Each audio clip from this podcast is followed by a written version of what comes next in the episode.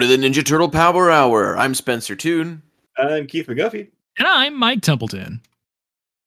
And That was, a little, was a little bit more energetic than normal, but I, I liked it. That was, you came, Almost, almost too energetic. Let's bring I, it down. you know, you're notch, right. guys. But I, but I'm my voice is up Keith here right now, McGuffey. so it's kind of where I'm at.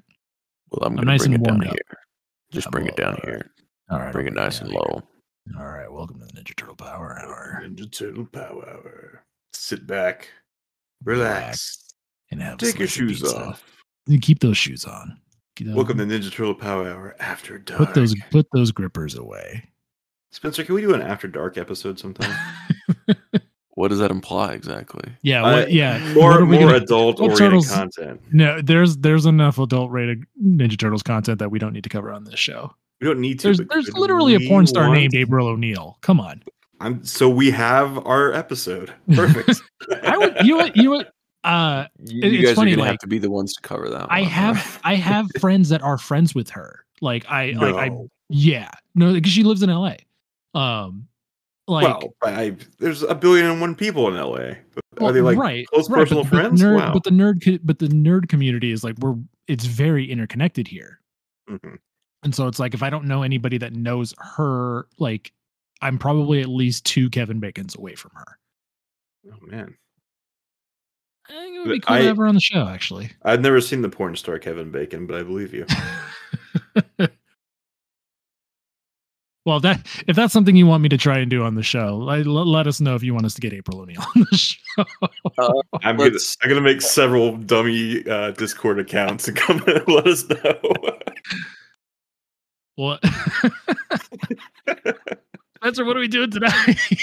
Not that. All right. uh, we're going to be covering episodes 19, 20, and 21 of season 7 of the 1987 series.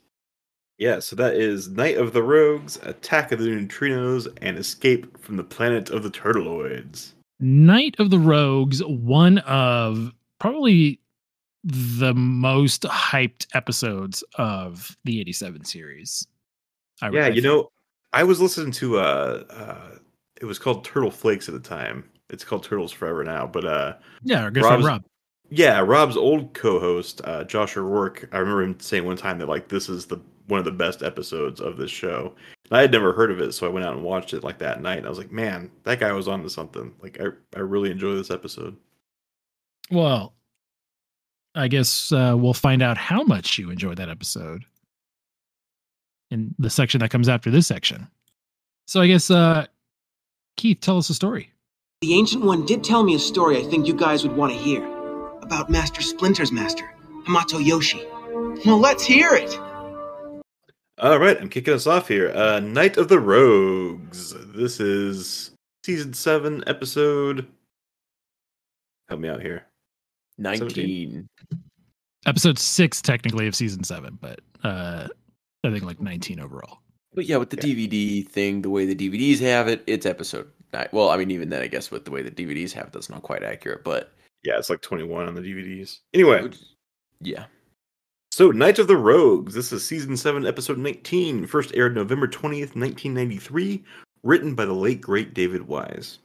So, crime is down in the city, but the city's new crime commissioner is taking all the credit. This irks Raph, who notes that they're the ones who fight all the crime, and maybe the humans should start solving their own problems. Suddenly, April calls to tell the turtles about an attack on the Hall of Records. The turtles show up to stop Bebop, Rocksteady, and Shredder from looting the place, but Krang is there and he's able to slink away with a document.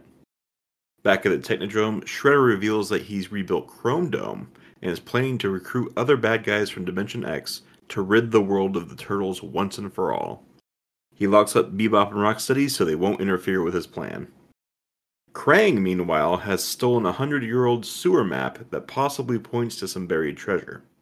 April is able to deduce that the bad guys stole that sewer map from a hundred years ago, and the turtles go to investigate the area covered by the map. They come across Shredder, who reveals he's assembled the greatest rogues gallery the world has ever seen.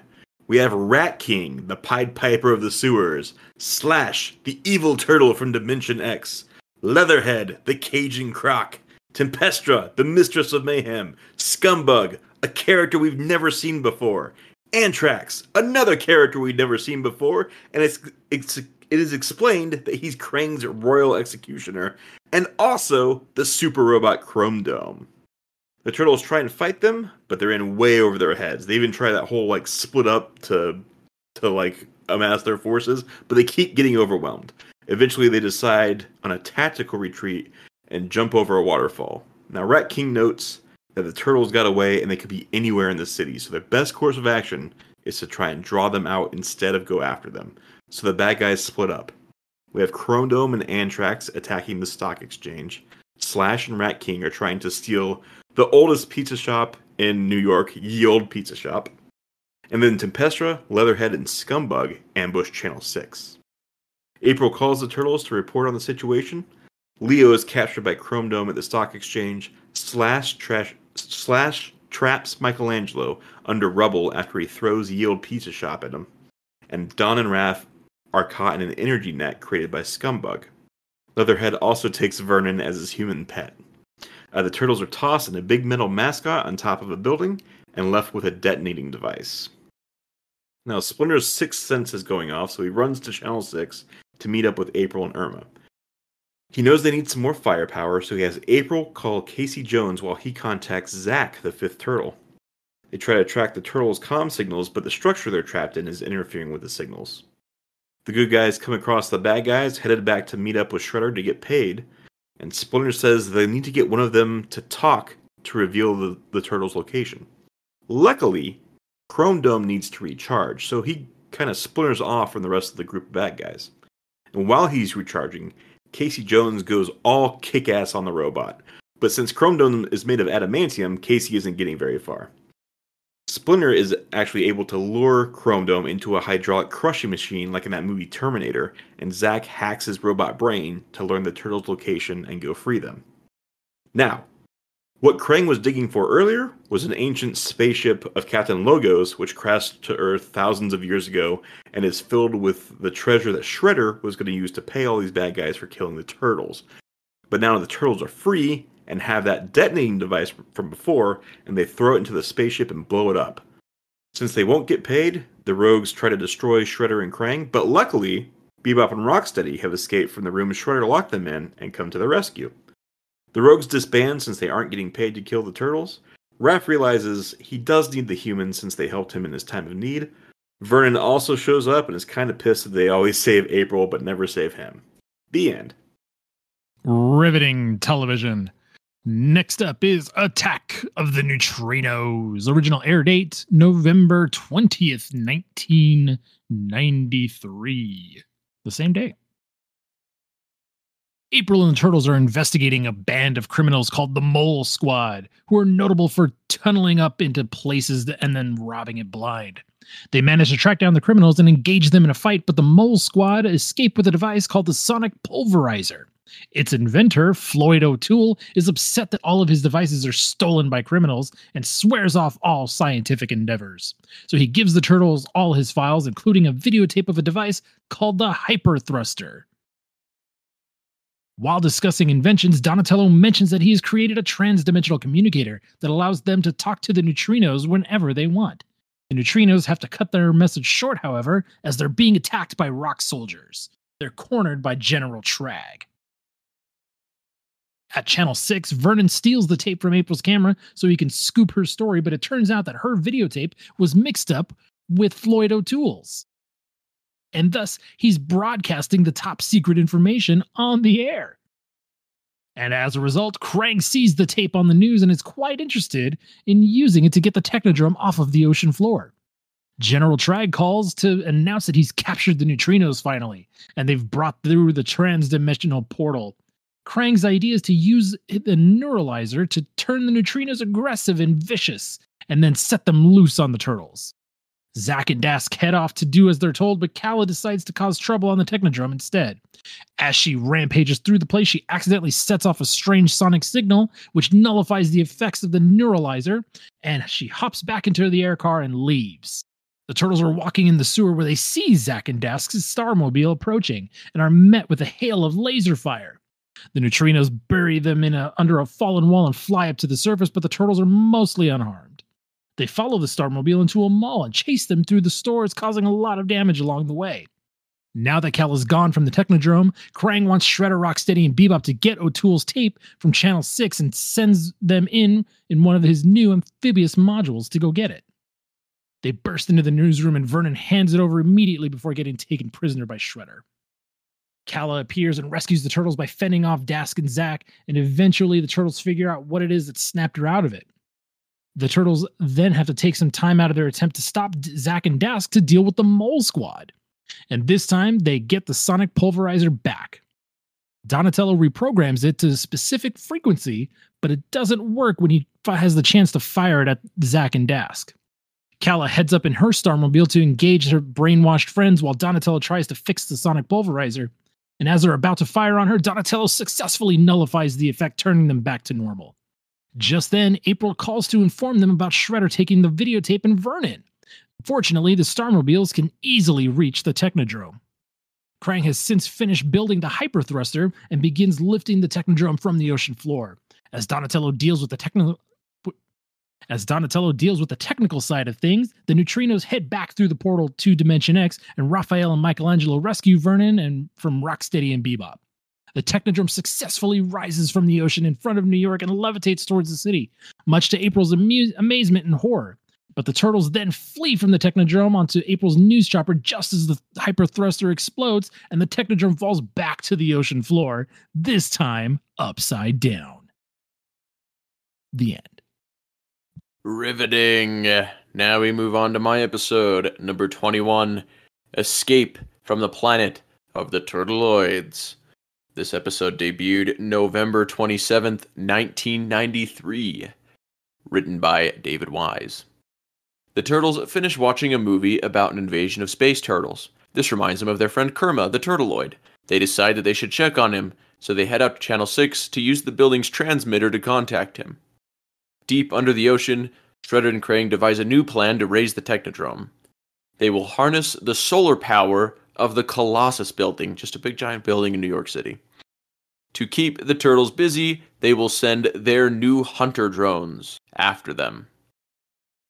At Channel 6, the turtles aren't able to transmit right now. However, Kerma shows up in his ship anyway. He picks up the turtles because he needs their help. Just after the turtles leave, the hunter drones show up at Channel 6 and start chasing after the staff. Just as they have April and Irma cornered, they learn that the turtles are gone. They report back to Shredder and Krang, who believe the turtles are destroyed. They get to work on charging the Technodrome. The turtles learn that Kerma has decided to make robot warriors to defend his defenseless planet. The only problem is that they cower instead of fight. So when they get there, Don takes a look at them. Just then, Dirtbag and Groundchuck return with a new sinister face, Captain Dread. They have come for the gold machine, you know, that the Turtleoids use to turn everything into gold, if you didn't watch that episode before, but they have one of those, and everything's made of gold here. Uh, anyway, so Groundchuck, Dirtbag, and Captain Dread have come. And they've come for the gold machine, but they weren't expecting any resistance, much less the Teenage Mutant Ninja Turtles. They flee, then come back with a group of alien mercenaries called Brute Force. Don was able to get the city's old shield operational enough to protect the gold machine, but nothing else, and try to train Kerma to fight. But the villains decide to just start stealing all of the gold around them, and Kerma is still too meek. Don has gotten the robots working and sends them after the evil gang, but they are easily torn apart since they are made of soft gold. Seeing his beloved robots get torn apart makes Kerma go ballistic. He starts ninja kicking and taking down brute force while the turtles take out Groundchuck uh, and Dirtbag. The only bad guy left is Dread. Don defeats him by hacking his robot body and making him tear himself apart. With the planet of the Turtleoids protected, the turtles head home. They see the giant cable charging the Technodrome as they arrive in New York and have Kerma blast it. Now, with Shredder and Krang thwarted, the turtles can sit back and watch TV again. The end. Fantastic. I forgot to mention that my episode was also written by David Wise. We had a three David Wise trilogy. The yeah, the whole back half of the season. I think all but two episodes of this, uh, like back half of season seven, are written by David Wise. Well, uh, let's second time around these puppies. Hey, uh, nice junk. As Keith mentioned in his uh, recap, I was hoping he wouldn't, but he did. Uh, Chrome Dome dies like uh, the Terminator in the first Terminator movie. I was, I like rewound it real quick, and I was like, okay, that's funny. Yeah. It's like baby's uh, baby's first Terminator movie. right. also, this is a An- Anthrax and Scumbugs only episode, despite the fact that like they kind of act like they know them. Yeah, it's Or so least Scumbug, right? it's so weird that like yeah like it it because i think the toys had already debuted and like well, and Scumbug was in the the Archie series as well. yeah So, yeah, but and and I- so like it, it's like the, these weren't unknown characters but you had to have been re- you had to have been reading the archie comic and buying the toys like i never had anthrax and scumbug and i wasn't reading the book uh, uh the comics so i wouldn't have known who these characters were and it's just it's so weird that they play it like these are characters that have kind of always been here yeah. Well, Anthrax, I feel like they gave a bit of an intro to, saying that like he's Krang's executioner, and that, but like definitely Scumbug. It feels like they just try to play off like he's always been there. Like I even found myself questioning myself during this whole episode, being like, "Have I seen Scumbug before?" I, I this series?" legitimately, yeah, I legitimately was like, were they on an episode that I wasn't on? Like, I almost messaged you guys and asked you that, and then I like looked it up, and I was like, oh yeah, these are this is their only appearance. It's, It's- weird 'cause, and- like you would think if they're going to use like a bug villain with a laser blaster, like they already have Baxter Stockman. Why why didn't they just use him? Why Yeah, did they it- in a and it- character? And and and so it like it really does come off as that like they're just introducing some toy characters because there is no like you already have Baxter, like you don't need you don't need Scumbug, um and it's like apparently Scumbug is half cockroach. He's a he's an exterminator who got who was mutated. I love it, frankly. I can't even remember really his story and adventures. He's he was yeah he was an exterminator hired by Shredder who then got like an I think an aerosol version of mutagen in his face. Okay. um, if you have time, people at home, I'm gonna send it to you guys, but you should look up Craig Farley's Scumbug. It's like the coolest design. Oh, well, then I will definitely do that later. Uh, and then Anthrax, like, I I remember the action figure again. I didn't have it, and then like NECA put Scumbug and Anthrax like in a two pack last year, which like cool for the five Anthrax fans that are out there. yeah. I, I gotta imagine that there's more Scumbug fans because of his toy than like there are Anthrax fans. well, Anthrax had a toy too. No, he did, but I mean, like, I I really had not heard of Anthrax like before. Like, I, I I've heard of him before. Like, we we watched this episode, and I heard of him before the toy. But it's like you never hear anybody talk about Anthrax. right. Um, let's see. But Last time Apparently, saw- Anthrax does. I I feel bad because I still haven't had a chance to sit down and read it. But Anthrax does appear in Saturday Morning Adventures Oh. Ah. and and Scumbug. Hmm. Uh, let's see. Last time we saw Rat King, uh, Shredder bl- broke his flute. Uh, that was, I think, Were Rats from Channel Six. And this episode, he either has a new one or he like rebuilt the old one or something. But he's got his flute back. Uh, this is it, and Leatherhead was like sickly colored. Guess Yeah, it's he's like- color, right? He's like he's yeah like voice, right? It's not Jim oh Cummings. this yeah time? this is so this is Peter uh Peter Renaday doing his Cajun accent like his best Jim Cummings impression. Uh, it is very clearly not Jim Cummings doing this doing Yeah. this voice. Yeah, and isn't uh Townsend Coleman doing uh Shredder now? Too? Yeah, so apparently uh this is where uh at least for this season Townsend Coleman takes over as Shredder. Which it, he doesn't do a bad Shredder. Like- see, I'm- not a fan. I think I'm just so married to uh forgot his name.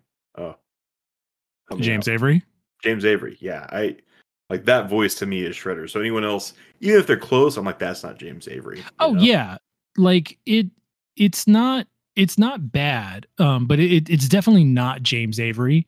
But I think it's like it's definitely passable. Um, and it, I mean, honestly, I think it's better than the Dorian Harewood uh, episodes. I wasn't. Yeah, saying I- Yeah.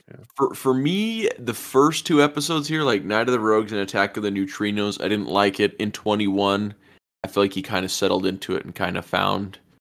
Yeah, like of Attack of the Tru- Attack of the voice for it. Neutrinos, like he definitely finds the voice a lot better. hmm And, and even, but even more so in Escape from Planet of the Turtleoids. Like to me, the voice kind of sets in there, and I'm okay with it.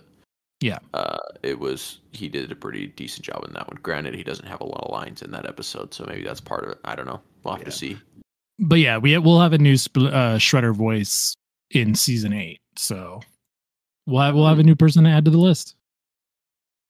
The many voices of Shredder. Speaking of Shredder, there's a part in this where he uses a towel to wipe tar off of his face, and the towel clearly says hotel, which means he probably stole it from a Holiday Inn, which is yeah. like my favorite little detail. He's so evil, he's still stealing towels from hotels.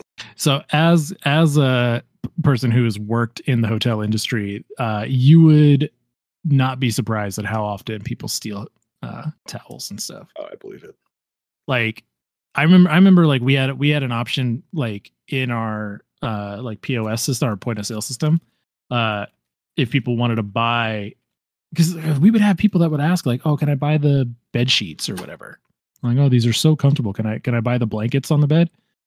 And we would be like, "Yeah," but because we, you know, because we had to buy like very specific ones, like they weren't cheap, so it'd be like just to steal them right off the bed. like one i mean one yeah we appreciated that they told us um, i mean two if they'd stolen them we would have known Yeah. you know housekeeping would have gone in there and been like oh the bed sheets are missing and so we would have to charge them so it, it's funny because like we charged them the same amount that they would that it would have been if they had stolen it so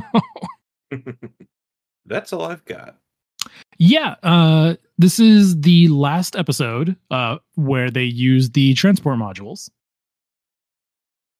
Oh, really? Yep. Uh, they move on to like different versions. Uh, plus, like in Red Sky, I guess they don't use them that much.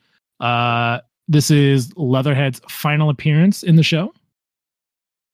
I feel like it's a lot of the characters. Like, Yeah, like it's I mean, it's obviously, definitely like it's Anthrax and, and Scumbugs only episode. I think it's the last Tempestra episode. yeah because she was only in the two episodes, which it, which she was in like an arcade cabinet last time. Remember, she was like depowered. So yeah, Yeah. And then is this the last appearance at Chrome Dome as well? yeah, so it's it's really I think besides Rat King, it's the last appearance of everybody, like everybody on that Yeah. Rogue team.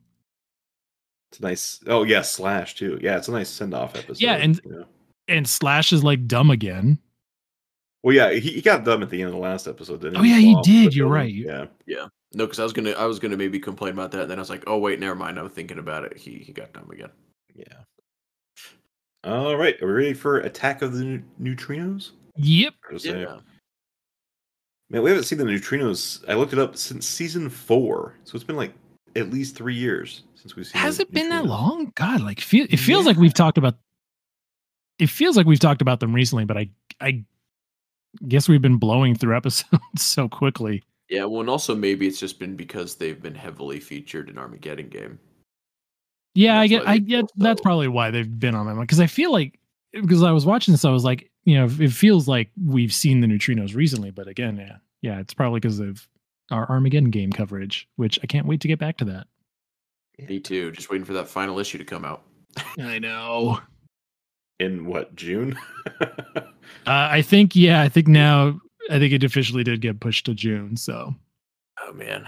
Well, maybe between I don't know. I don't want to like bounce around too much with everything though. But we do have the lost years to cover. Anyway. I mean, we got Lost talking about- Years, we got Power Rangers, we got Oh, I I mean, mean technically, the you got Saturday Morning Adventures. crossovers and a lot of those side series are not going to be able to get to right now. One day I hope to be totally caught up and just covering things as they come out. But until then, uh yeah. So, uh, the the I called it the air car, but it, the Star Cruiser um that Zach and Dask are flying, like That's like a, it- it's a very different. Like the one, the red one that Kala flies is like the normal Starmobile that we always see, Yeah. and then like the that. one that Zach and Dask are flying like is so different. Which is weird because like, did they leave the red one? Yeah, But like the red one was the one that got purple. left. Yeah, it's it's a whole nonsense. But yeah, like the blue one is like an entirely different uh different design. Yeah. Uh, the Dimension X story was the last time we saw the neutrinos. I was trying to look it up. It's been a while. Um, and I was, I, th- I think in this episode, don't we see the like the sidecar shooter on the turtle van? I feel like we haven't seen that thing since like season one. Oh yeah. Ever. Yeah. Man, it's been a minute. Uh this e- episode introduces the amphibious modules. Okay. I was gonna say I thought they used them in the next episode, but it's a different Yeah, kind of. That's what I was gonna say. Yeah, so they they use the tran the the traditional transport mo- modules were the last time in the last episode. Now they now they have new versions, the amphibious modules. Okay. Uh, ba, ba. this is the final appearance of the neutrinos. So what an episode for them to go out on. So yeah, so season eight starts the like quote unquote red sky seasons, right? Like Right. redesign. So I I kind of wonder if David Wise didn't know that was coming and just like is writing off all these characters. You know, like I mean, we haven't seen these guys since for three years, and now they're back suddenly. Like, is he trying to like get one more episode of each of them out before they? So yeah, so I mean? With the way that like season 8 was developed with the like the whole like the red sky being such a radical change from like the original you know designs and feel and everything like because it was such a reaction to uh you know power rangers and batman the animated Yeah. series and stuff like it's oh yeah like gargoyles had just come out at this time too um and so so you got to wonder like how far in like did they plan for this? Was season 7 like originally kind of expected to be the last season before like radically changing? I mean season 8 only came out a year later like you know like typical seasons do. So it's not like there was a ton like there was time off to recalibrate the show. You know they probably saw the writing on the wall with you know how like season six had performed and so like while season eight was being produced during season seven you know maybe stuff started changing Yeah, well, I mean, keep an you- eye on. Go ahead.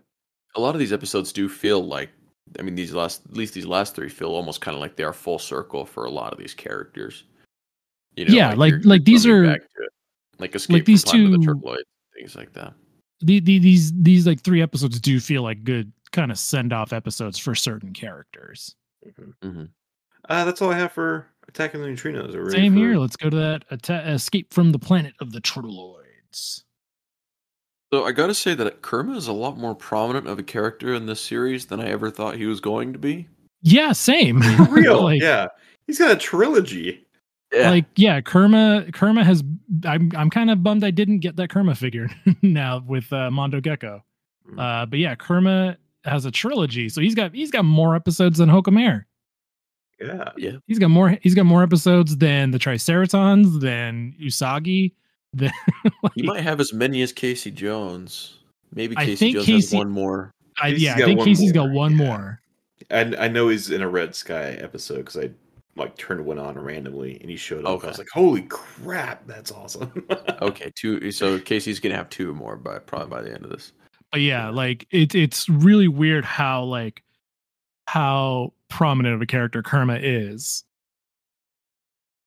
Very much so. It, I think this is also the final appearance of uh, Groundchuck and and Dirtbag too. It, it is. So it was nice. It was really nice to see them again. Like as Oh, my yeah. as my as two of my like favorite mutants, I'm really glad they came back. yeah. Yeah, it was neat to see him again. And then another like I don't know, I guess kind of interesting, kind of funny detail is that when they're uploading like the data on the turtles to the hunter drones, mm-hmm. when it goes to like it has the turtle and their weapon next to him, and when it goes to Mikey, it doesn't have his nunchucks next to him. It has his turtle line. That's instead the of, like, turtle a line. sword or a Yeah. staff. Yeah, it, it's got his, his turtle line instead. which I don't know is kind of like still sitting in that weird area of them like censoring nunchucks, but not. I don't know. Yeah. You know what's weird? Um, kind of, kind of in a similar vein, I, I have those uh, collections of the newspaper strip, and the ones from Europe, like the first strip is like, "Hi, I'm Leo, and I'm good with the katana or whatever." And when it gets to Michelangelo, he's like, "I'm Michelangelo, and I don't really uh, use any weapons." They just like totally skim over it. Nice. so, Oh, but yeah, I, I Plausible deniability. Yeah, they've totally. We're at a point now with zero nunchucks in this show. So Michelangelo uh, tells Captain Dread that he's now Captain Mud. Is that a reference to Harry Mudd from Star Trek, or is there a different Captain Mud? I, I think- didn't even catch that reference. There's So- people that say just like your mud or your name is mud, you know, kind of thing, or like you're you're mud. I Like think that's just kind of a weird old timey thing to say. okay. yeah, I kind of feel like Maybe it was just a far. stupid thing for Mikey to say. Yeah. Sounds good. Um, I'm probably reading way too much into these last two here, but uh, Captain Dread says that he's looking for a few bad men.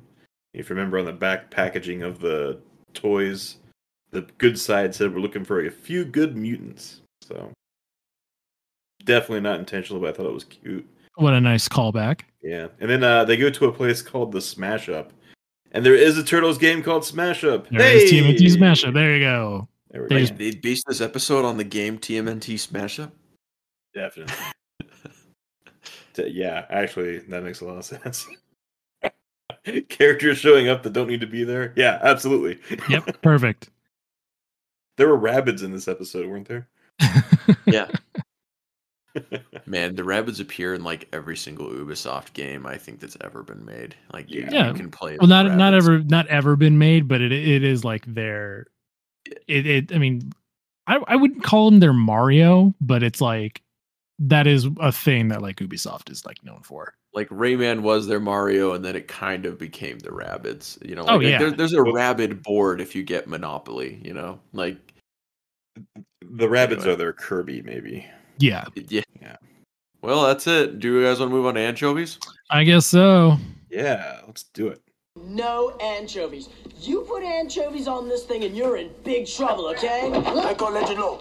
So, Night of the Rogues. My my only one we kind of already talked a lot a bit about it is just that yeah we've never seen Antrax and Scumbug before. It's kind of weird if you're gonna like say this is like their rogues gallery to uh just throw in two characters they've never fought before. Yeah, like Yeah. it.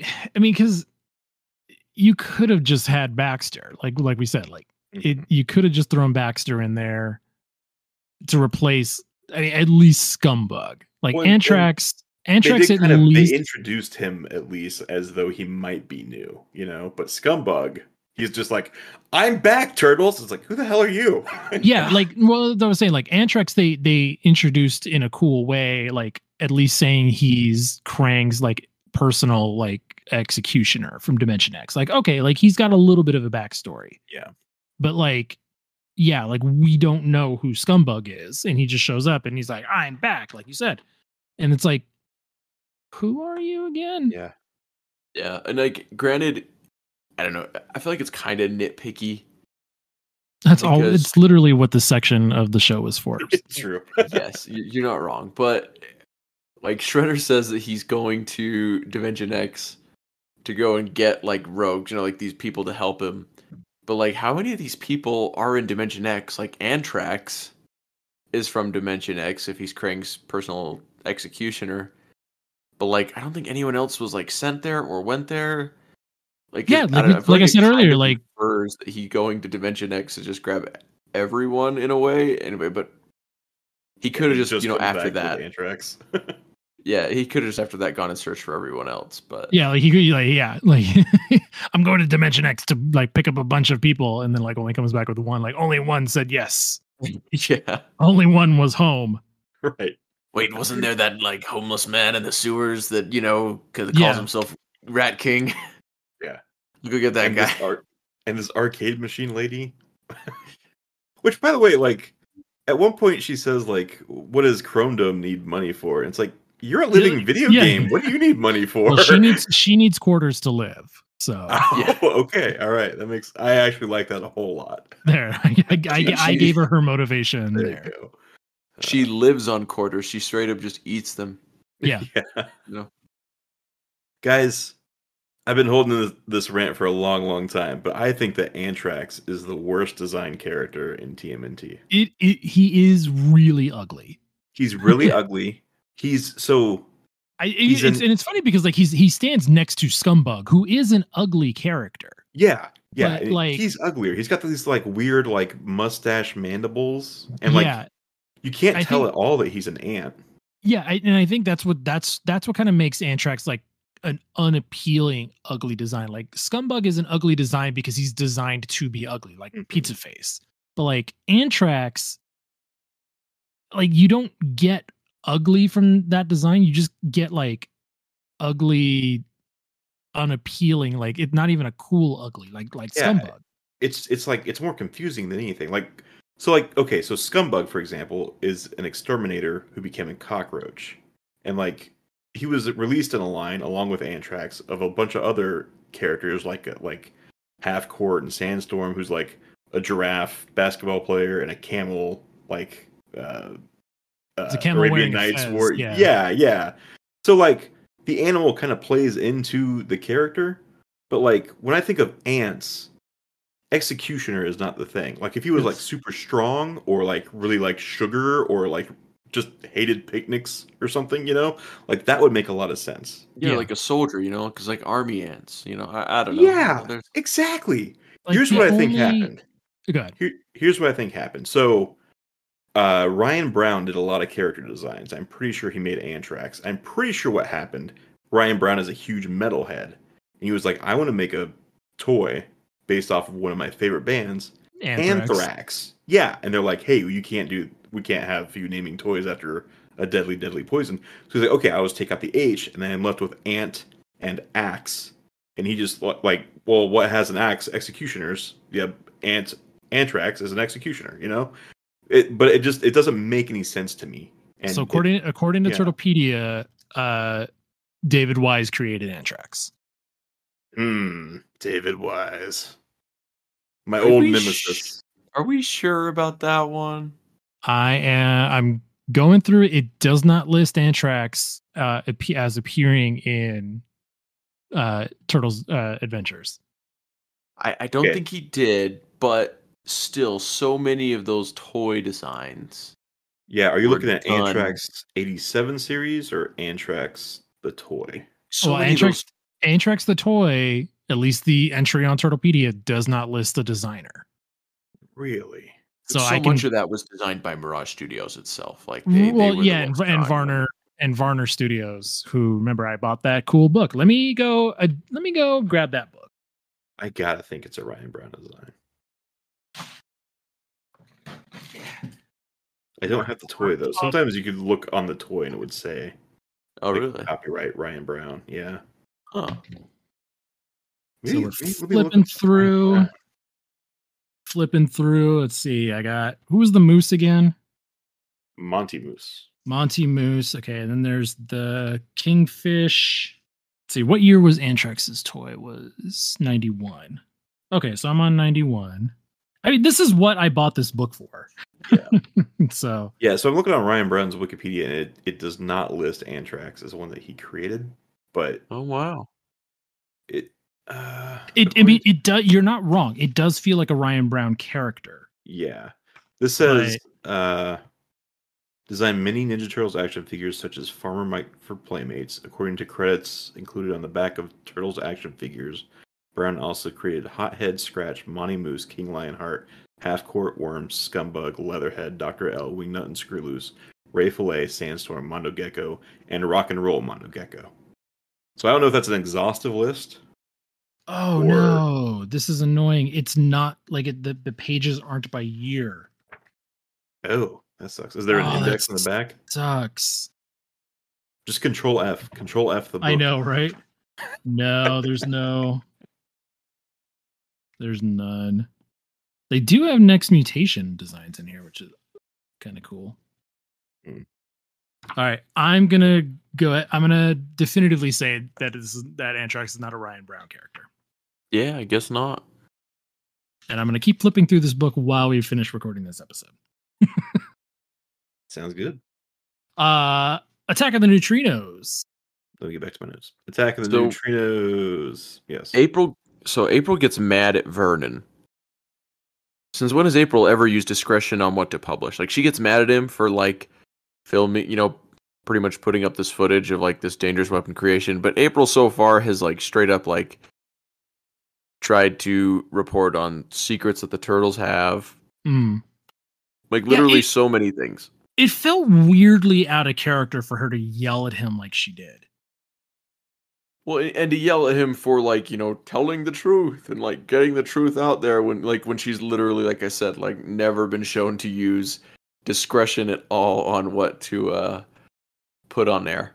Yeah, well, like half the time I- she's running in like ten minutes before the the news airs. To yeah, exactly. And like turns in her story like as the news is going on. yeah. Let's see what do I have for anchovies. Um, I, I gotta be honest. Like this episode went in one ear and out the other for me. Uh, I think I watched it like Saturday night, and I was thinking about yesterday. I'm like, I don't even remember.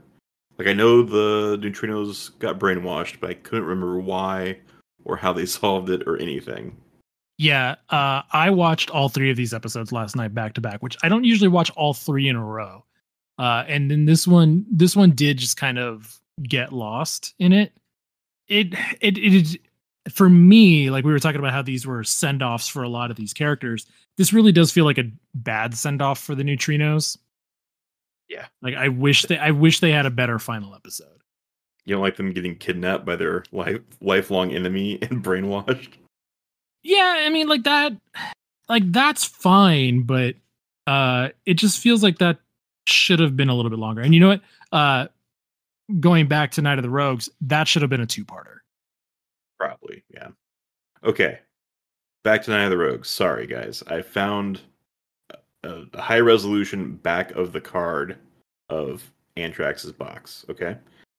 Teenage Mutant Ninja Turtles, Michelangelo, Leonardo, Raphael, and Donatello are U.S. registered trademarks of Mirage Studio USA. Anthrax is a trademark of Mirage Studios USA, created by Dan Berger and Michael Dooney.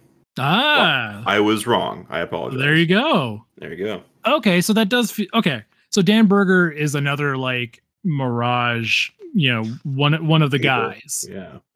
Um and that Dooney. Yeah. That totally, yeah. I mean, we've yeah we've talked about Dooney, but Dan Dan Berger we haven't talked about nearly as much as like Dooney and Lawson. Yeah. Uh, but Dan Berger is like there's six guys at Mirage like that are like the Mirage guys, and Dan Berger's one of them. Okay, enough waylays into Anthrax. what else do we have for attacking Yeah. neutrinos? The Anthrax Power Hour. All right. Are we ready to move on to So that would make sense why I'm not finding Anthrax in my Varner Studios book. Yeah. There we go. So we're ready to move on to Escape from the Planet of the Turtleoids? Yeah, let's go there. So they just kind of decide to make sure that Kerma and his planet isn't in danger. Like at the very beginning, after they, you know, deliver all this exposition. Because they just like suddenly get worried about him after remembering he exists, I guess. And then after that they don't even need to do it because Kerma shows up anyway. Like literally almost the entire first act doesn't even need to be there of the turtles going to channel 6 just to learn that they can't broadcast at channel 6 to like I don't, I don't have a telescope there that Mikey looks through and sees his rocket ship land. It's like you literally could have just had Kerma show up.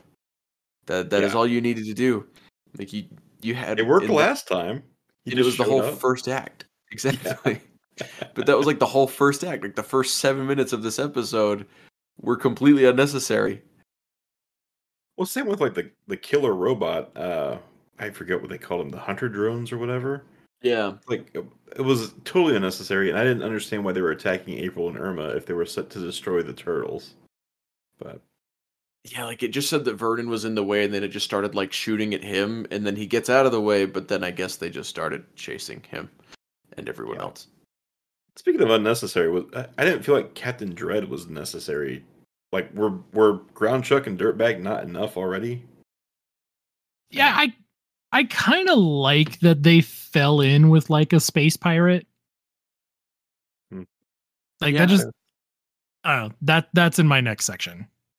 Yeah, I didn't mind it uh all that much. It's like sure, why not? You know, they, yeah, they they went out to some space bar, found some other guy that was Pleasure just like yeah, yeah, to the pleasure dome or wherever. And he was just like, "Oh yeah, I'll you know I'll go in on this score with you guys." You know, they become friends. He's here now. You know, I, I don't know. did, did did the story need him? No, but I don't think he necessarily heard it either. You Yeah. know, Fair, fair. So Shredder and Krang's plan is to like steal power from this solar storm. I got to thinking, I'm like, have they ever just thought about using regular solar pa- power? Like, imagine how many panels you could put on the outside of that Technodrome. I mean, Yeah. fair. You're not wrong. or maybe finding this alloy somewhere to mine on Earth.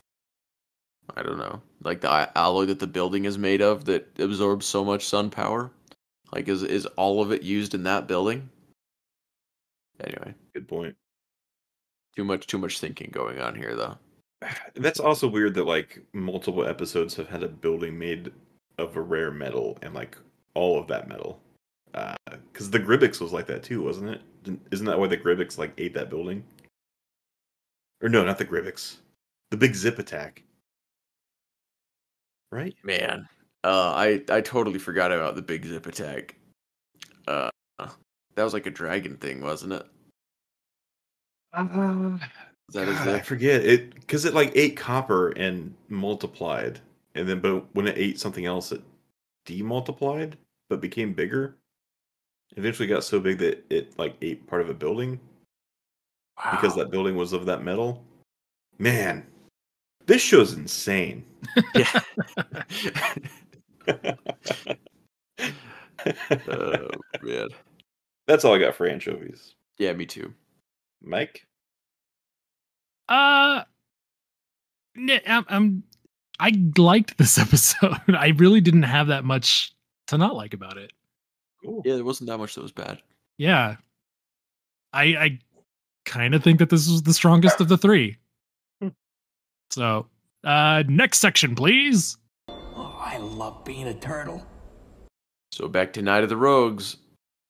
Uh, it's really cool to get a Sinister Six esque story, and one where the turtles are like rescued by some underused characters.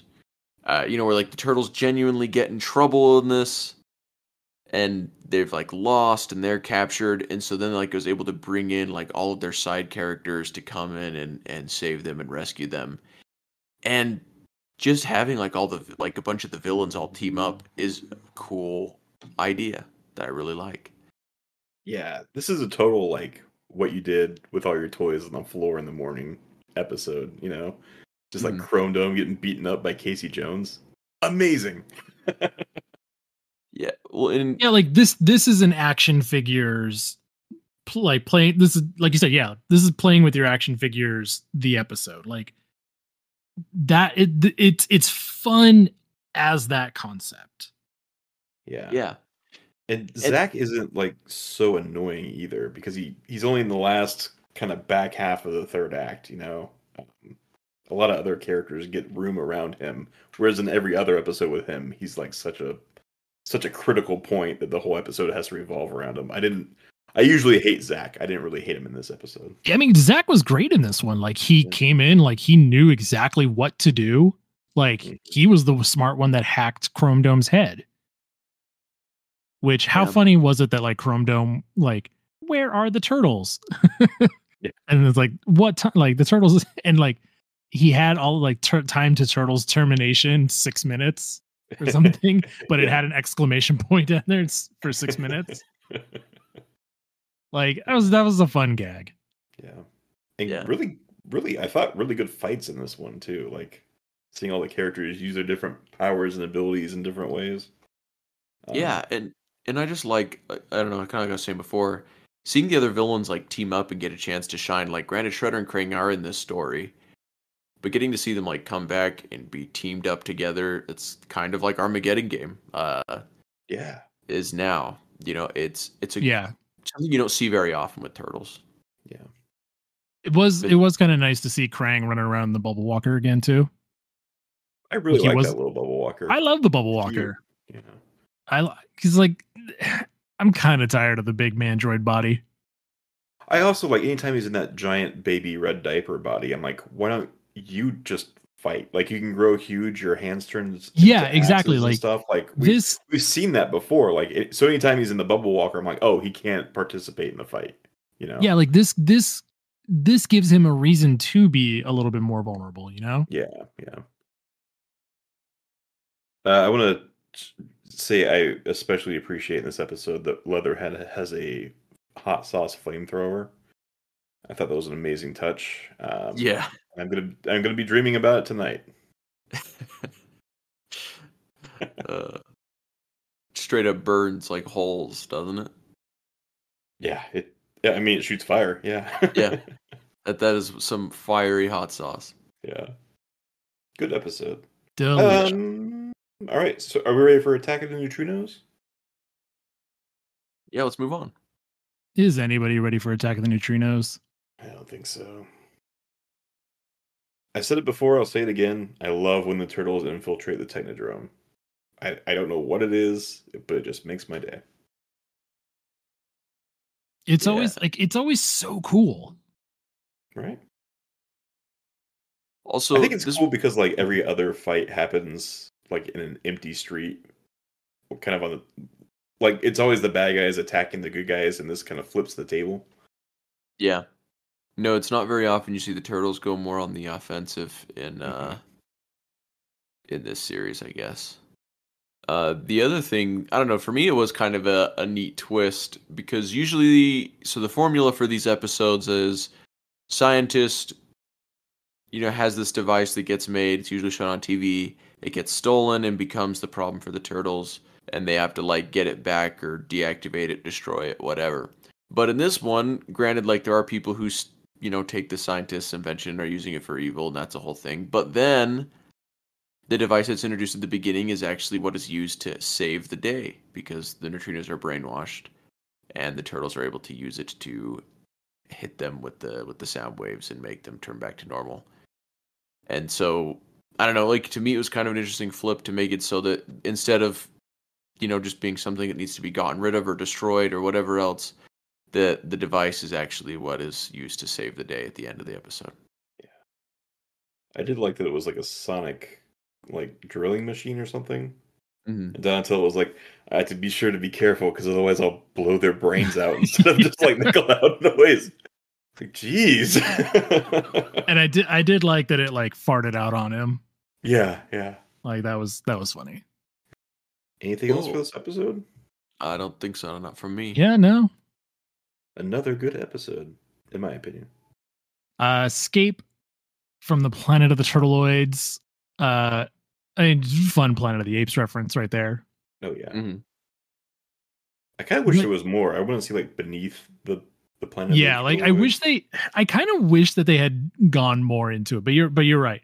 Um but also yeah like this was i to me this was the strongest of the three episodes. Um and i i liked captain dread. I like it would have been cool if like cuz because it's cool that we get to see like the cosmic side of the show like when because like we've seen like little bits of it like you know we see the neutrinos and we had um the other two the prisoners from uh dimension x uh Oh, last week and Dementor. Yeah. yeah and so it's like to see like that kind of stuff and like you know space pirates are always cool and it's really i really liked that like groundchuck and dirtbag like teamed up with them because that's like it it it makes you it goes back to that armageddon game thing like it, it's really cool kind of seeing all these different sides of the tmnt universe uh it sucks that like a lot of them kind of just get introduced and then never heard from again because like we're never going to see captain dread again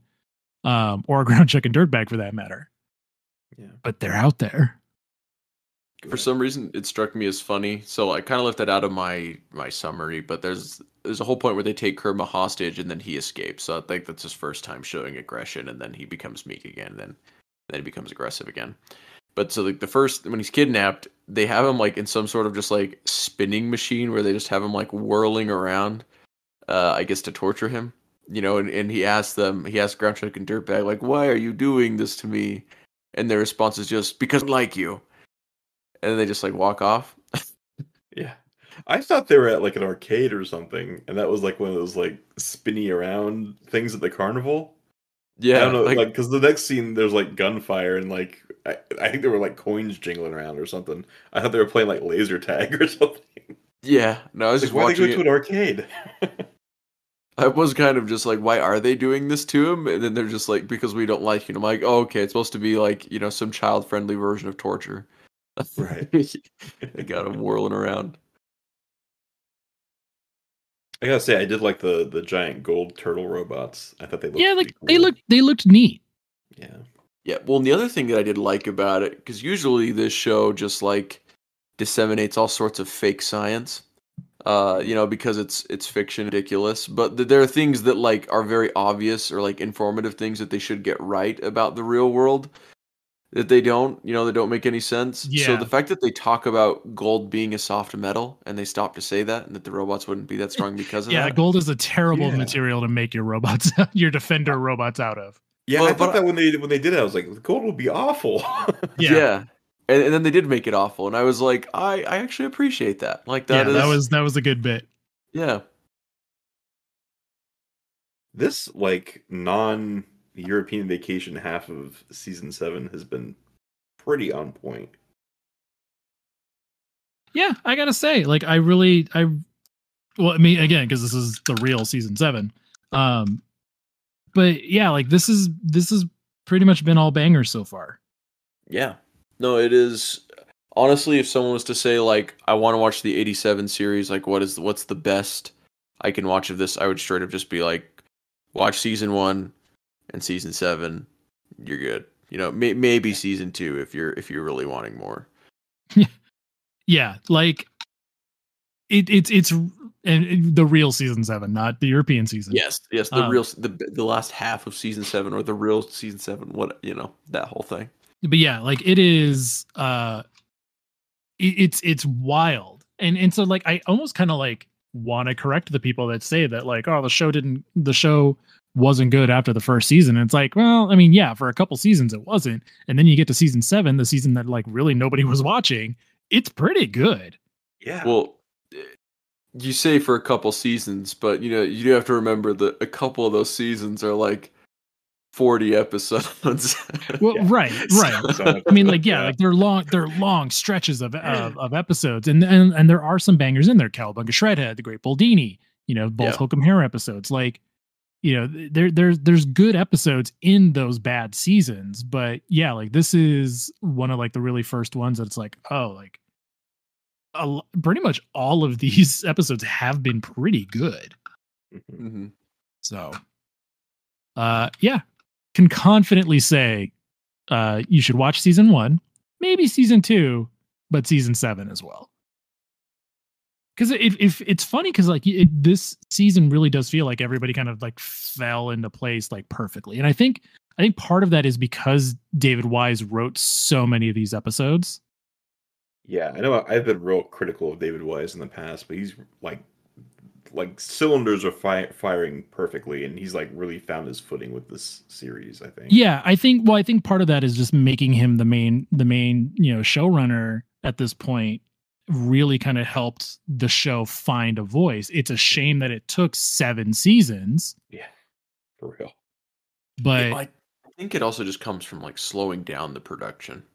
you Oh know? yeah, absolutely. You know, Like- we because this has been some of the best animation that we've seen in a long time as well with this show. hmm You know, the and that's because they didn't farm it out to whoever didn't have a project right now and whoever wasn't cheapest. Like because we've got five seasons in between these two, where yeah, it was definitely all over the place, and Yeah. it was one-off episodes with no direction. They don't really build on anything that comes before them. Usually, this is like, you know, this is the first season where you have multiple episodes that all build on previous things, uh, you know, and bring back characters that we've seen before, and it just makes for better episodes. Totally agree. so, yep, three pretty great episodes, got to say. I'll say pretty good. Not, uh, you know, I don't know if I'd go so far as to say great, but pretty good. Pretty Yeah. good. I mean, yeah. I, I like I said, I, I enjoy Planet of the Turtleoids or Escape from the Planet of the Turtleoids. To the Trinos, I would have liked a little bit more if it wasn't eh. And Night of the Rogues definitely needed to be a two-parter, but uh I mean, it's uh, three solid episodes. Mm-hmm. No, definitely. Good stuff. All right. Good stuff. Keith, take us into the news. This is April O'Neil of Channel 6.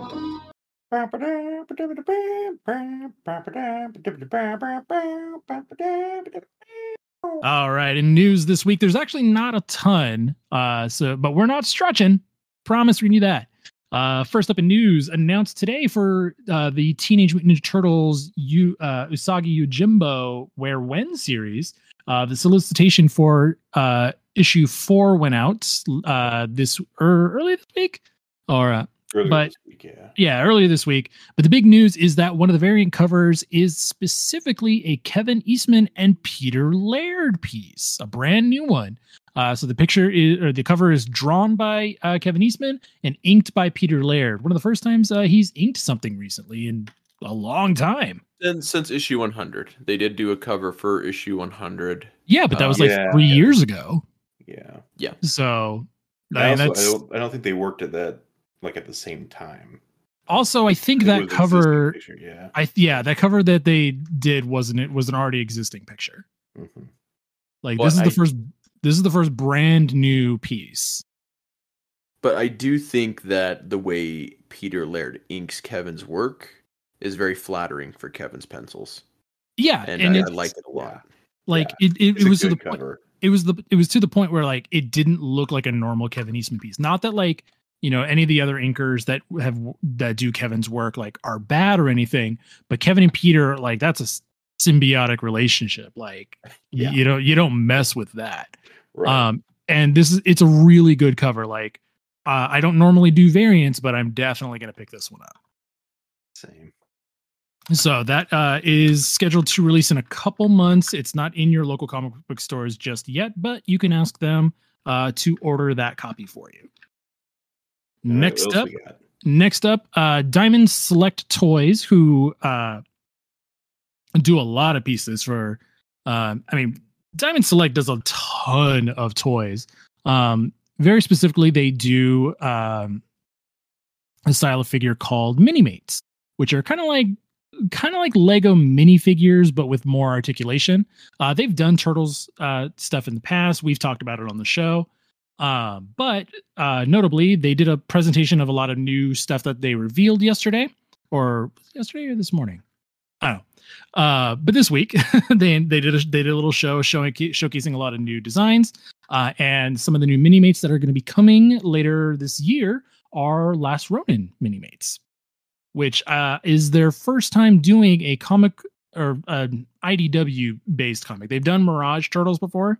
This is the first time that they're touching something IDW, which it's cool that I that Last Ronin is kind of the entryway for a lot of people's uh, IDW toys, but would be nice if we get actual IDW turtle toys. Yeah, I mean it's it's really wild how much merch and things are being made of the last Ronin. Like it, it must be making money. It- Like I, mean, of course, it's making money for IDW, as it's one of the best selling comics they've. It is the best selling comic I think they've probably ever published. Yeah, and um, there's a there's a Sonic uh like a, a, a Sonic content creator um H Squid who I follow on uh TikTok. Great, great, you know Sonic, you know just lore person who understands a lot of stuff. And he was talking about the IDW um the IDW like the the layoffs and budget cuts that that happened we talked about a couple weeks ago. Yeah. Um and he he actually listened to the um investor call and uh was able to like break it down and and had because somebody had asked me like are the sonic comics going to be okay? And he's like he's like i listened to the call and he's like the comic it's idw media holdings. That's the entire like that's the parent company of idw publishing who does the comics. And he and he said that like the idw publishing is really kind of the only place in idw that makes money. Oh, uh, and a lot of the financial losses that they that they talked about and that caused the uh like for them to do so badly recently was their movie and like TV division that they had started. Oh wow. And so that's what caused a lot of losses, not the comics. Because like IDW Sonic is I'm I'm pretty sure IDW Sonic is a bigger seller than the Turtles book is, especially at this point because like IDW Sonic is still pretty new, and the Sonic fandom is massive. Yes, I, I, the mainline comic book. It wouldn't surprise me if it outsold the mainline Ninja Turtles comic. Oh, absolutely! Uh, like, that- and, and that, well, that's the thing. Like, and, and he made a point in his video, and it's I can confirm it's you know anecdotally correct. Uh, but my comic book store never has Sonic issues after New Comic Book Day. Like by hmm. the time I get there later in the day, they are sold out of of Sonic the Hedgehog books, but have plenty of turtles. Yeah, and turtles for them like they my store sells them pretty they they sell out pretty quickly too. Like you know if i go back the next week you know they may have like a couple cover b's left but that'll be it. So yeah uh basically idw is not in trouble not as much trouble as you know some bad actors like to say. Yeah. The, big thing is those the last Ronin. All I'm saying is that like it's it's huge and his soul sells massively. Yeah, sorry, and that's and that's Uh, that's kind of where I was going with that. Was that like Last Ronin? Like I don't think like last I don't think people understand like how big Last Ronin is for turtles, especially on the print side. Like yeah, it's massive how much that's that book sold and like how that has kind of I don't want to say he's redirected like the fandom and like that kind of like dark and gritty, you know, people who want that. Mhm. Um but it is it is really interesting how it's shifted a lot of focus. And it would be nice if Nickelodeon capitalized on that better. yeah. Well, because we are getting a lot of licensed merch of it, like a lot, as far as like figures and Yeah, I mean the fact yeah, the fact that we're getting the toy line from NECA is huge. Like yeah, and that's going to be running side by side with like Mirage. Like IDW doesn't have that, which I mean they should, but it, it- but it, it's crazy. Like that's that's wild that that Last Ronin is getting all of this out the gate basically. it is weird though that like we're getting all of this like so much stuff just from a book. You know like usually there has to be some sort of animated movie or like i don't know just, just something that comes out that like puts this into like the public consciousness a little bit further i feel like before we get stuff like this but that hasn't been necessary for this. No, like it, it hasn't, and that's what that's what I mean by like it's kind of shifted the public perception of like turtles because it is such a quote unquote adult book. Like Yeah. it's such a it's so tonally different than from anything that's been done in turtles, you know, for the last thirty years. Yeah. You so I it- would I would love to see you know, I would love to see like the rest of IDW TMNT get the love that it deserves because I feel like with the last Ronin people are finally getting like a peek at like how good Ninja Turtles can be that it's more than just like a campy series they watched when they were a kid that they love fondly looking back on Yeah, because I feel like that's what comic books like really like the digital comics from the beginning really have had to them is something that's more special than than I don't know what a lot of people would probably write off Ninja Turtles to be, which is like just a just a kid show that you know is aired on on Nickelodeon. That it can actually be something worth worth your time and worth reading or even watching a new series that's aimed for you an older audience, not just for kids. yeah, exactly. Well, hey, if you're looking for IDW merchandise, I'm going to shift gears here to some other news that I saw today. Um, that I don't think I told you guys about. I'm sorry. Um, it, Mateus You're not you're not allowed to put stuff in at the last second. I'm sorry, I'm doing it. Mateus Santolouco, uh, you know, artist for IDW TMNT for a while. He's been working with, uh, I believe it's pronounced Fariboles Productions, which is a French company to make statues based on his Ninja Turtles designs. They're really cool. I don't really have any details on like when they're coming out, but they've announced the Raphael and the Leonardo. Go check out his Instagram. They look really, really cool. Yeah. That's all I got. Dead air. Nope, sorry. Uh yeah, like Keith showed us uh, that the that statue earlier, and it is really cool. Uh, should de- definitely post that on the socials. There's a RAF one too. Yeah. Um, I think it said it's limited to 750 pieces. So Oh no, And- limited run. Yeah. I know. And closing out the news this week, we had uh if you saw uh me post yesterday on Twitter and Facebook, uh the 2013 uh Teenage Mutant Ninja Turtles video game Out of the Shadows was randomly uh relisted for purchase yesterday. Uh the uh the 17th on Steam for PC.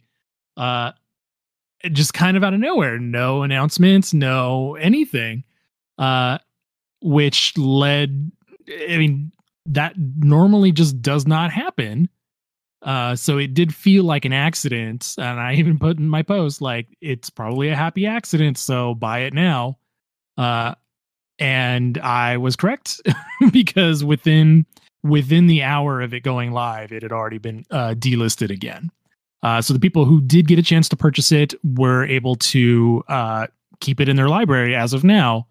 Uh, so you know, if you saw my post in time and were able to go buy it, uh, great. Uh, I did not take my own advice and buy it. I was literally on my way to work, so I did not get a chance to buy the game. It was in my Steam cart. Like I put it in my cart before I left to work and didn't didn't finish checking out. And then so like it got delisted when i was on my way to work. And so i was like okay cool. It's still in my cart. Maybe i can still buy it when i get home. And no steam was too smart for me. It would not it would not process my transaction. And then when i refreshed the page they took it out of my cart too bad. Bummer. but I mean, I did play the demo for the game uh, back in 2013 uh, on PS3. Uh, it is not a good game. It it is it is not a good game at all. Um, it's it's like the Wish version of Batman Arkham City. like the combat system like tries to be that free flow combo system. Um, and it it it doesn't work quite as well in a $15 you know downloadable title. Um and also the designs for the turtles are hideous. Um it's like it's like an very ugly version of the 2012 series. It's like yeah, it's 2012 meets uh, the Michael Bay Platinum Dunes movie. Big you know yeah you're right. Like it's it's very much and like 2013 it, it's a year before the first uh the first michael bay turtles movie um I never Are you had like like, all the glitchy problems everyone else had with it. I I kind of liked it. It- Well, you was played it at least a on- you different. played I it on Xbox, Xbox. 360. yeah. and so and so xbox 360 apparently was the best version Mm, um and so like i said i played the demo on ps3 they specifically like delayed the ps3 version because apparently like it had been so buggy on pc and xbox Mm. and so like i think it like it, it was almost like a year later it finally came to ps3 and it was still so bad Uh, see, I wanted to play it the other day, and my Xbox finally, like 15 years later, red ringed on me. oh no I I, thought you were kidding when you said that No, no, not at all. It's a real thing that happened to me. bummer hopefully if you get a new one you can re-download it Uh, I have it on like an external hard drive that attaches to the machine, so I'm thinking Oh, I can good. take that off and just attach it to a new one or whatever. So Well, I mean, Xbox 360s are a dime a dozen nowadays. You can, yeah, yeah. So but yeah, um, I I wish I had bought it just for the novelty of it, but I don't think I would have actually like played it. I wanted to see if it would run on my Steam Deck. That was really what I wanted. I really don't think it was as bad as everyone said. I, I kind of like the combat system myself. There there like, are people that like it, and and yeah. I like- think they did a good job like differentiating the turtles combat really well. So but apparently there was also like supposed to be an online component, so like multiplayer that never like the PC version never got it. Apparently, oh. I remember so the Xbox version did have it, and there was a level that starts with like a tidal wave of Mousers. Hmm and I was playing with a guy online, and he lo- must have just like set the controller down because we just kept getting eaten by this tidal wave, having to start over. Like we'd make it like three feet, and he, he'd be in Yeah. the back getting devoured. we had to start over. I was like, screw this. That's funny. Yeah. All right. Well, is that all of our news for the for the week? I think Um, that is. Well, when as far as comic books go, in your comic book store, Teenage Mutant Ninja Turtles, Usagi Yojimbo, Where When number Three. three will be available. So we we did mention that cover and stuff for four that's been solicited. Three will be in your comic book shop the day after this episode comes out. That's the twenty fourth of May. And I need to eventually see when the other two crossovers that are down start coming out. Because those should be coming our way soon too. Well, if you follow us on Twitter, Instagram, and Facebook, Ninja Turtle Power Hour and Ninja Turtle PH, uh, you will see uh, every comic book Wednesday that has a TMNT issue. You will know which one it is because I do that every morning, every Wednesday morning. Every Sure. Wednesday morning that has an issue. On weeks that don't have Turtles issues, I don't post anything. Cool. Cool. Well, all right. all right, Spencer. What are we doing next week? Next week, we're sticking with season seven. We're going to be doing episodes 22, 23, and 24. All right. So that is That's- Revenge of the Fly, Atlantis Awakes, and Dirk Savage Mutant Hunter. three what sound like great episodes for season seven. Uh, guys, thank you again for hanging out with us every week, like you do. Uh, let us know somewhere on the internet what you thought of the show. Uh, if you thought Night of the Rogues lived up to the hype, did we sell it? did we sell it well? Uh, let us know. Ninja Turtle Power Hour, Ninja Turtle PH. We love you. Take care of yourselves. So that's our show this week. Thank you once again so much for listening. And until next time, cowabunga, dudes. Cowabunga. Hot soup.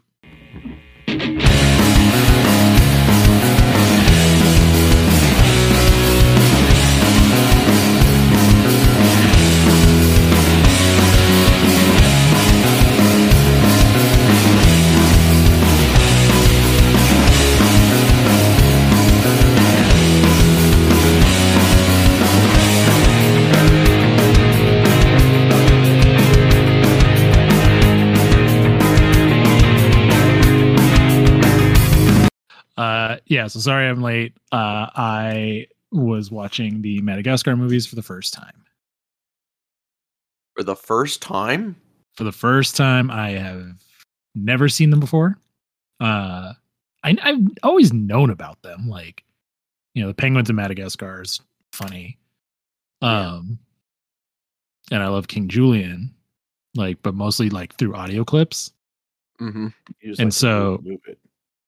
Yeah, well, just the the sacrifice joke from Madagascar Yeah. too.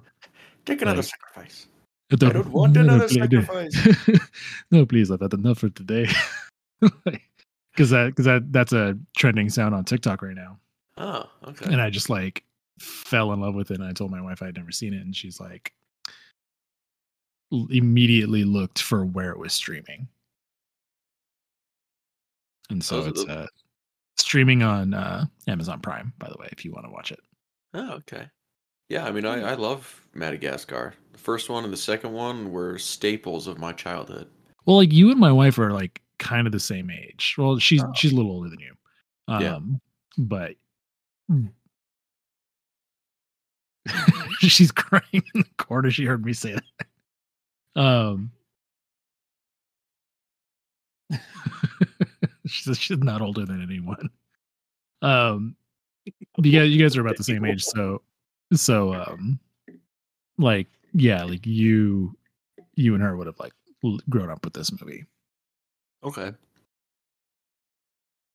Yeah, no, I, yeah, I watched, especially the second Madagascar. I watched that one so many times. So that one's probably It's- my favorite one. it's funny so far like uh i just got to the um how long is this going to take like yeah, just just got to there and then i was like uh, i gotta go record when there's like all of the chimps and you know they're all like trying to get maternity leave and like get their workers' rights with the with the penguins. Oh, I haven't gotten there that- yet. Oh, okay. That's the, The- the- movie. Okay. and I know like I know like the Penguins of Madagascar, like that was a TV show. Yeah. Yeah, I watched a few episodes of that. But uh yeah, no, it's it's funny so far. I guess I can go back to watching it after we're done. Sounds good. Man. It's almost to the point where I'm just like, we just need to turn this whole thing off, shut it all down, just go watch Madagascar. we'll record next week. I'm just kidding. Uh Madagascar the Penguins of Madagascar Power Hour. the Penguins of Madagascar Power Hour. Kowalski. uh ba- ba- I wonder if there is a Penguins of Madagascar podcast. I did look it up, and Futurama Rama is already a podcast, but they haven't had a new episode in like three years. So maybe we could just steal their name like we did with this one. I don't I don't want to just keep taking names from dead podcasts. I don't want to be known for that. Like it was, it was on accident. Okay, it was an accident. I didn't like. I I looked it up, and I just didn't check Apple Podcasts of all places. You know, Mm. Uh, that's Ah. probably where I should have started. Eh. Uh, and then realized I'd made a mistake, but it was too late. I already made it. You know. Yeah, it's fine. It's fine. Yeah. It's not like they're gonna they're not even on Twitter. Yeah. They.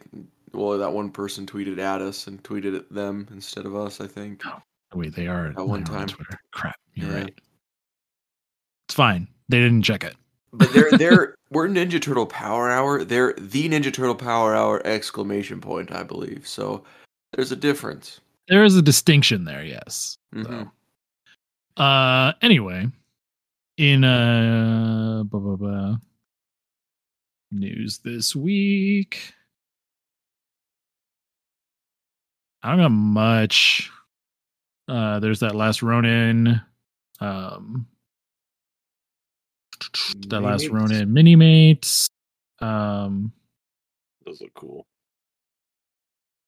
oh god there was something and then i was li- and then i completely like i meant i meant to like save it as like talk about this but then i didn't do it Yeah, I've got a whole bunch of stuff that isn't Ninja Turtles news that's like news for me where I was like, oh cool, that's neat. You know, like the MK1 trailer just dropped today for the new Mortal Kombat game. yeah like what do you think of that I I mean they're they're renumbering it makes sense and they're picking up where the last story is. so it, okay you so it, so it is like it's liu kang's new reality Yeah. That's what it looks like. Um, so like that's neat um i know one of the guys in like that vision was kung lao but like who was the other guy the one in the cone hat not the not the kung lao hat I I don't know. And so it's like because i thought that was liu kang for a second kind of like being thanos living on that farm planet Oh, maybe it's Raiden. Raiden's like a, just a human now. oh good point yeah i don't think anybody suspected that would be raiden Could be Raiden. it's so weird calling him Raiden because like you know you look at it and it's spelled Raiden, which is but that's the Metal Gear character. So it's like Uh, but it's Raiden because that's how, you know, us white people have always pronounced it. yeah, I, I've always heard Raiden when people say it because yeah, I'm, I'm white. Yeah, like the char- Yeah. that character is very has very specifically always been Raiden. Huh. But it's but it's spelled right is it R A Y now? is it? I've always seen it as R A I D. Okay, so yeah, so it is R A I, um, which is Raiden. oh, but R A I D is raid. Then you add an E N. But Oh, but- Raiden but- is how yeah. is the how they pronounce the Metal Gear characters. So it's like, hmm. Ah, good I point. how it That- should I wonder if that is. pronounced I wonder if that is Raiden though. because he also does have cone hat. No, you, you're right. Like that, I didn't. I didn't even think that it would that it would be Raiden or Raiden. That's my best guess. No, that that's a great guess. Or maybe he just has a little brother now. I don't know. Yeah, so I'm looking at so as of the game's announcement is revealed uh t- to feature reimagined versions of Liu Kang, Scorpion, Sub Zero, Raiden. Oh, that is yeah, it did say Raiden. Okay, so I guess that was him. Dope. Raiden, Johnny Cage, uh, Kung Lao, Kitana and Mileena Shang Tsung will be offered as a pre-order incentive. So I'm guessing that the kids are going to be gone now. Yeah, I mean, because like I liked Cassie Cage. But she was really the only strong one. Like like out of all. yeah, the, like Jax's. Jax's daughter was like okay. Yeah, they, I don't know. I feel like there wasn't a whole lot of love put into that character. Uh, Yeah, but I don't know. But but Cassie, but you could tell like Cassie got all the love. Oh, absolutely. Yeah. No, she definitely got all the love, and yeah, like you said, Jax's daughter is. I don't know, like even her like fatalities and stuff, like usually involved like that shield or whatever. I don't know. Like they they tried making kind of more of an engineering engineer character, Yeah. and, and it wasn't bad, but Which I've never I've I haven't played a Mortal Kombat since Mortal Kombat 9. So oh wow, everything I know about all the characters is like through watching like videos. okay, I was recently I put on the Pluto TV uh, Tur- Totally Turtles channel, and uh, they were like training. It was when they were in space. They were like training on a holodeck, basically. Mhm. And like Leo fights, uh, I forget who he fights, but it's like Street Fighter. But then Michelangelo fights, uh, I, I think it's, I think he fights Razar, and they do it like Mortal Kombat. And at the end, he like, he puts like a, uh, a pump into his head and blows it up like a balloon. It's like balloonality. That's funny. It was really good. I just want to see a return at the Bay Babality. That's all. The which one? Babality. You Yeah. turn him into like a baby. I don't know. It was weird. I always thought it was called Babbletality. That Is- is I was I I don't know. Okay, I always pronounced it like Babality, like it's a baby. Like anyway. No, I mean that's that probably is how it's pronounced. Well, Uh Sonya Blade. I never really played the DC. I forgot that game. I forgot that Ronda Rousey played her in MK11. Oh wow. It was so bad. It was such a terrible performance. in the DC crossover with it, all the DC characters just had brutalities, so like they weren't actually killing. you. Yeah, they weren't they weren't allowed to kill, but like which is which is you look at funny because like he like he like crushes a dude's spine and then like puts a guy in a bubble and crushes it. It's like that guy is dead. yeah, which is which is funny because like that's the last game in the original Mortal Kombat timeline. Mm-hmm. Oh, really? I don't know if it's like part of the. I don't think it's part of the canon because it wasn't in uh Raiden's vision in Mortal Kombat Nine. Like the vision that causes him to create the new timeline. Um, like, but but going by release, MK versus DC was the last game in that timeline. Because I think like Armageddon had come out just before. Was it Armageddon or Annihilation? I no, Annihilation was one of the shows. I don't know. Like when I when I first got into Mortal Kombat, I like I don't know, I went on this huge like a hyperfixation thing. Mm. and I found Okay, this so- The video. of fighting games is amazing. Deadly Alliance, Deception, and Armageddon were was that trilogy. Then MK Universe, then or MK versus DC, then it was Mortal Kombat Nine, Uh, the reboot. The reboot. yeah, I, I went all in on it though. Like I, I watched like I don't know, four to more hours of just this video where someone cut like all the modes together. Mm. I mean, like I've I've. I put a I mean I put a video on of like all the fatalities because I was like I just want to see like what's going on and I was like oh some nas like and I, and then it's like I like I like pretty much all of the character designs like they're all really like D'Vorah is a really cool looking character Yeah, no, D'Vorah's way cool. um I named one of my characters in World of Warcraft Bo' Rai Cho. He was uh, Bo' Rai Cho was uh Deadly Alliance and like those games. That trilogy. Yeah. Uh, apparently is a very hated character. Yeah, I can't remember who he was, but I the name sounds familiar. Oh wait, he was he's the guy that like farts. Yeah. Okay, yeah, Yep. the the drunken fist master. yeah. He he teaches. Isn't he the teacher of like Kung Lao and Liu Kang? Yeah, I, th- I think so. And like, so I na- I named uh my Pandaren monk in World of Warcraft Bo' Rai Cho Nice. because I was like, that fits. And he's like a brewmaster, so he like is a drunken fighter. Yeah. So I was like, that's cool. Uh I kind of like I mean, and you know, I grew up during the original era, so it's like Goro's always been cool. And now they're making like a new Goro action figure, and I really kind of want it. It's like a hundred bucks, hundred something bucks. I mean, I've spent more on dumber figures. I I just went back a week through Reddit. There was like no news.